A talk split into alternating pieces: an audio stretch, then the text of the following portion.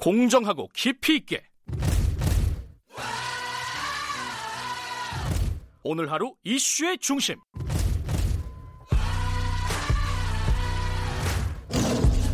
김경래의 최강 시사.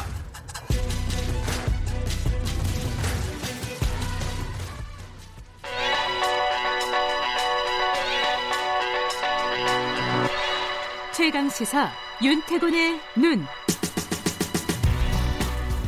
네, 윤태곤의 눈, 윤태곤 더, 어, 더모아 정책 정치 분석 실장 나와 계십니다. 안녕하세요. 네, 안녕하세요. 오늘은 무슨 얘기 해볼까요? 지금 대통령 지지율 갖고 오셨네요. 예. 음. 최근에 대통령하고 민주당 지지율이 좀 떨어졌어요. 오늘도 갤럽 정례 여론조사 결과가 나오겠지만은 여러 기관들의 조사를 종합하면 한 3주째 좀 떨어지는데 근데 이걸 떨어진다라고 말하는 게 맞냐 모르겠다. 그게. 예. 어, 높, 워낙 높아가지고 그렇죠. 예, 예. 그래프를 보면은 내려온 건 맞는데 근데 그래도 그 수치가 문 대통령 한 50% 후반, 민주당 한 40%좀 넘어가고 있거든요. 떨어진 예, 게요. 예. 예. 이게 이게 대통령 취임하고 만 3년을 넘긴 상태지 않습니까? 3년하고 한달 정도 네. 됐는데 대통령 여당 지지율 이 정도면은 과거 정권하고 비교해봐도 제일 높은 수준이고 음. 다른 나라의 경우하고 비교해봐도 그래요. 4년 차죠 지금 집권. 그렇죠. 4년 차. 예. 그러니까 이 정도면은 이게 뭐 하락이라기보다는 조정이라고 보는 조정, 게 맞을 조정 거예요. 예. 그래도 뭐 하락은 아니라고 하더라도 네. 조정 국면이 왜 왔을까? 네. 뭐 이건 좀 분석할 만하겠죠. 두 가지 이유는 이제 기계적인 겁니다. 말하자면 이제 흐름이란 게 있지 않습니까? 그렇죠. 경기도 순환이 있는 것이고 지금 총선 지난 지 두 달이 돼가죠. 내일 모레면 음, 두 달인데 벌써요. 예. 야. 높은 지지율을 바탕으로 총선에서 압승했고 음. 총선에서 압승한 여파로 또 지지율이 오르고 이른바 그런 컨벤션 효과 음. 그 효과들이 떨어질 때가 된 거죠. 음. 계속 오를 수는 없고 또 다른 이건 뭐 네. 다 자연스러운 거고 네. 예, 또 다른 이유가 뭐가, 뭐가 있을까요? 자, 최근에 가장 핫한 이슈가 뭘까? 방금 전에 이제 뭐 원구성에 대한 갈등 나왔는데 제가 볼 때 아직까지 국민들이 그까지는 관심이 없는 것 같고 그렇죠. 이거 예. 국회일이다 이럴 수도 네. 있어요, 사실. 윤미향 의원 건 뭐 계속 이어지고 있는. 것이고 그 다음은 지금 북한의 원색적 비난과 대화 단절, 뭐 대북 비라 논란 이런 거 음, 아니겠어요? 음흠. 이런 것들이 좀 지지율 하락에 일조하고 있다. 아하. 조금 더 거시적으로 보면 이런 음, 설명도 가능합니다. 지금 코로나19 확진자들이 슬금슬금 늘어나고 있고 또 정치나 경제 초점은 벌써 이제 포스트 코로나로 향하고 있는데 그럼 포스트 코로나라면 이제 우리가 코로나19로 달라진 세상에 대한 대응, 뭐 이제 뉴딜 이런 것들이 있고 또 코로나19가 만든 상처에 대한 치유, 뭐 전국민 고용보험이 됐든 기본소득이 됐든 이런 이제 음. 대안적인 치유가 핵심이겠지만은 코론 코로나19가 덮어놓고 있었던 것들이 드러나는 것도 있는 거거든요. 사회적으로도 예, 그렇고요. 막 폭우가 내리면 안 보이던 것들이 아. 이제 보이잖아요. 네. 예컨대 남북 간의 긴장 국면 같은 경우에 코로나19가 한참 심할 때는 뭐 북한도 뭐 좀 그게 급해가지고 가만히 있었지 않습니까? 음. 근데 지금 이런 것들이 이제 드러나는 것이고 다른 뭐 사회적 문제들 또 뭐 부동산이 또 꿈틀거린다 이런 이야기까지 경기는 안 좋은데 부동산 올라간다 유동성이 나오니까 돈 풀면은 거기에 다른 또 부작용이 생기기 마련이니까요. 그런 것들이 이제 다 드러난다라는 거죠. 사회적 약자에 대한 얘기도 많이 드러났는데 그런 네. 것들은 또뭐 정치권에 관심이 잘 안 되죠. 그러니까 그것은 뭐 이렇게 보는 것 같아요. 누구의 잘못, 잘잘못이라고는 안 보는 것 음. 같은데, 근데 그런 것도 반복되면은 정부 여당의 부담이죠. 야당의 음. 부담보다는. 어쨌든 아까 말씀하신 네. 그 원구성 이거는 진짜 국회일로만 보기가 나중에는 힘들어질 거 아니에요? 그렇죠. 이게 커지면. 이럴 음. 겁니다. 지금 현재 뭐 상임위원장 누가 되고 이런 건 뭘 관심이 있겠습니까? 많은 네네. 뭐 예컨대 정부가 추경 예산을 제출했는데 국회가 공전 중이다.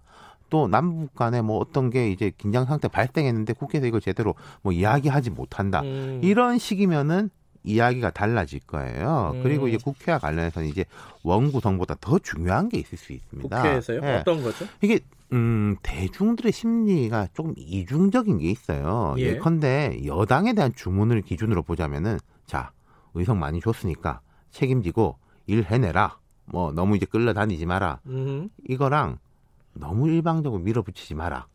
음. 라는 상반된 요구가 항상 있어요. 네네. 야당에 대한 주문도 마찬가지일 겁니다. 네. 사사건건 발목 잡지 마라. 근데 그 아닌 건 아니라고 말하고 또 야당이 야당답게 견제할 때는 견제해야지. 뭐 수비도 잘하고 공격도 아, 그렇죠. 잘하는 얘기지 이게.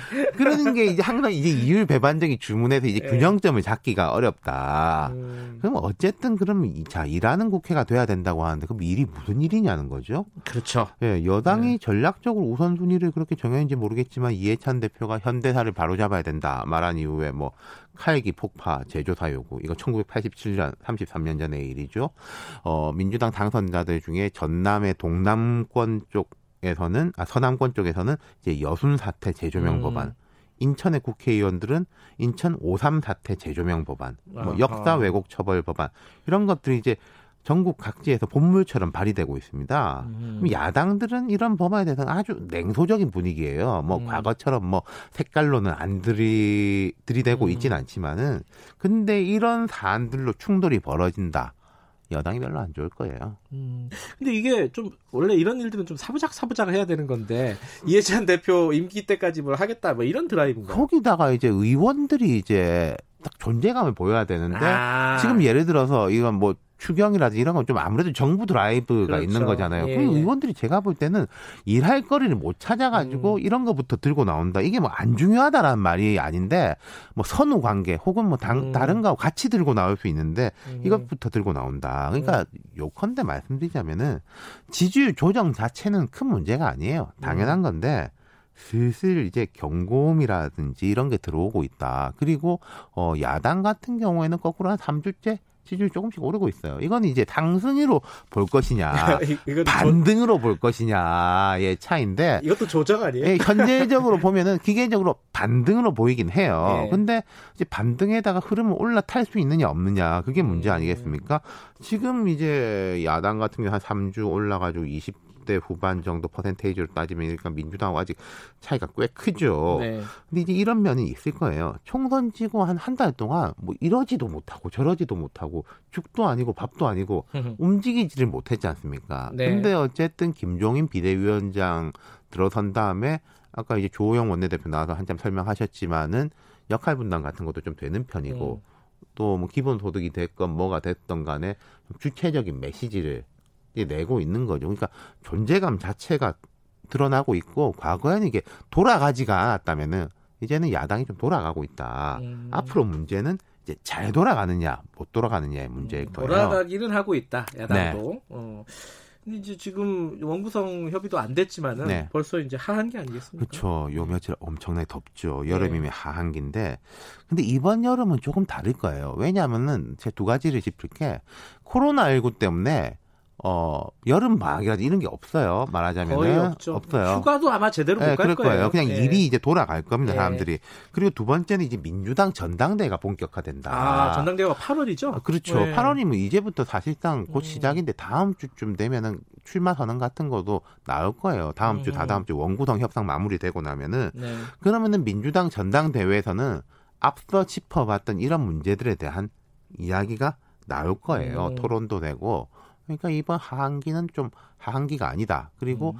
지금 이제 지지율 조정이기 때문에 옛날처럼 또 막 70% 이렇게 올라가기는 쉽지 않을 건데 이 네. 조정 국면에서 어떻게 관리를 잘하고 가느냐 음. 안정적으로 그게 여권의 과제일 거고 야권은 기계적 반등은 했는데 좀 더 어떻게 음. 흐름을 이어갈 거냐 이 문제. 오늘 어, 국회 본회의 예정돼 있잖아요. 네. 민주당이 막 이렇게 엄포를 놨던 것처럼 강행할 수 있을까요? 상임위를 맘대로? 저- 어떻게 보세요? 그러니까 아까 주호영 원내대표 말처럼 예. 의장이 막 강제로 배정한다는 민주당이 어떤다기보다 의장이 음. 강제로 배정하기가 쉽지 않을 거예요. 뭐 김경래 정치부 가라, 윤태고 사회부 가라 그거를 뭐 마음대로 회사처럼 하기는 어려울 거예요. 그렇군요. 예. 자, 지켜보겠습니다. 오늘 말씀 감사합니다. 감사합니다. 윤태곤의 눈이었습니다. 김경래의 최강시사 2부는 여기까지 하겠습니다. 잠시 후 3부에서는요, 여의도 신호등 어, 마련되어 있습니다. 어, 한 주간의 파란불과 빨간불, 전개, 인물들을 집중 탐구해보는 시간입니다. 김준우, 김태현 변호사. 그리고 코로나19 상황이 좀 심상치가 않습니다. 엄중식 교수 연결해 보겠습니다. 일부 지역국에서는 해당 지역 방송 보내드립니다.